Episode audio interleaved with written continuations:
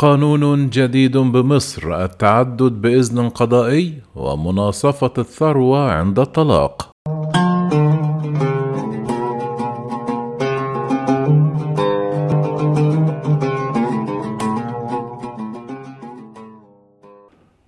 أعلنت نائبة مصرية تقدمها بمقترح قانون جديد للأحوال الشخصية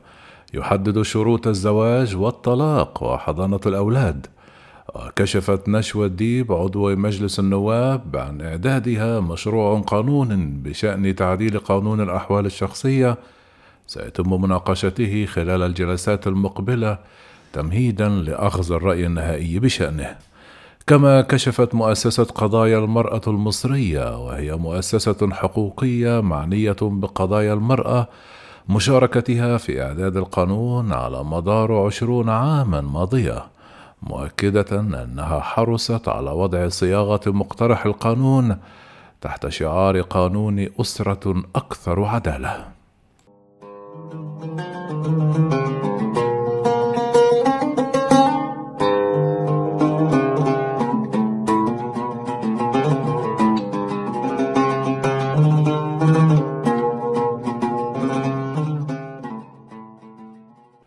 كما تضمن القانون عدة بنود جديدة كان أبرزها المادة 16 والتي تنص على حق الزوجة في حالة رغبة زوجها الزواج عليها أن تقوم المحكمة بمراجعتهما والحصول منها على الموافقة، فإذا رفضت يحق للمحكمة أن تتدخل وتحاول الصلح بينهما. ونصت المادة على أنه في حالة إذا ما أصر الزوج على التعدد والزواج على زوجته يحق للزوجة طلب الطلاق والحصول على كافة حقوقها المترتبة خلال شهر من تاريخ الطلاق، مشيرة إلى أنه في حالة موافقة الزوجة على زواج زوجها بأخرى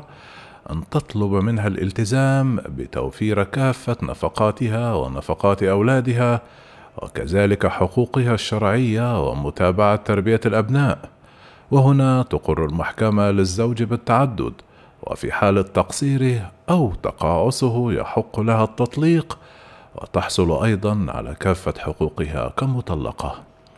ونصت المادة 19 من القانون الجديد على شروط مناصفة الثروة عند الطلاق،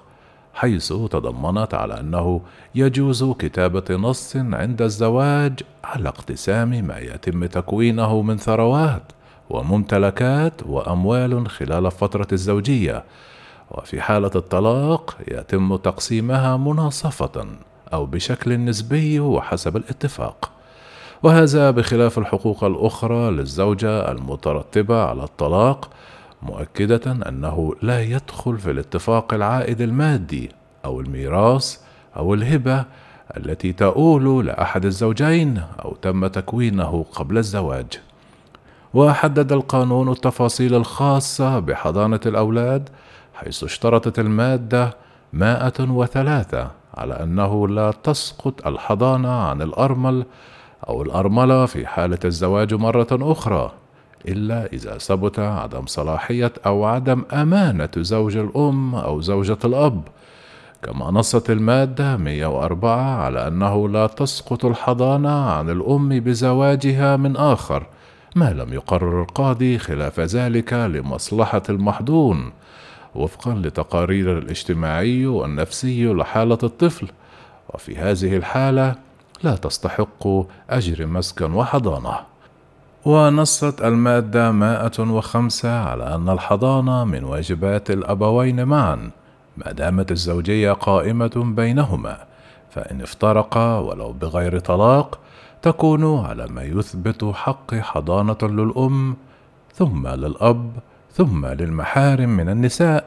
مقدما فيه ما يدلي بالأم على من يدلي بالأب ومعتبرا فيه الأقرب من الجهتين. أما بالنسبة لقضايا النسب، نص القانون في المادة 72 على أن يثبت النسب أو يتم نفيه بالفراش والقرائن والأدلة والشهود وكافة التحاليل الطبية والوسائل العلمية، وفي حالة رفض إجراء التحليل يدل ذلك على ثبوت النسب. كما تضمن القانون بنودا تسمح بإنشاء صندوق تأمين للأسرة مع إلزام الزوج بدفع 50 جنيها عن كل واقعة زواج ومثيلاتها حال وقوع الطلاق. ووفقا لمشروع القانون فللزوجين الحق في إضافة أي شرط لعقد الزواج ما لم تخالف هذه الشروط أحكام الدستور والقانون، وفي حالة مخالفة أي من الزوجين لشرط من هذه الشروط يجوز للطرف الآخر اللجوء للقضاء للمطالبة بتنفيذ ما تم الاتفاق عليه. وكشف القانون أنه إذا طرأت ظروف أو وقائع أصبح معها التنفيذ العيني للشرط مستحيلا، أمكن للملتزم به أن يطلب من المحكمة إعفائه منه أو تعديله ما دامت تلك الظروف أو الوقائع قائمة، ويترك تقدير ذلك للمحكمة بعد سماع رأي الطرف الثاني. كذلك تضمن القانون التأكيد على من تكون له ملكية منقولات منزل الزوجية والاتفاق على من يكون له حق الانتفاع وحده بمسكن الزوجية في حالتي الطلاق أو الوفاة،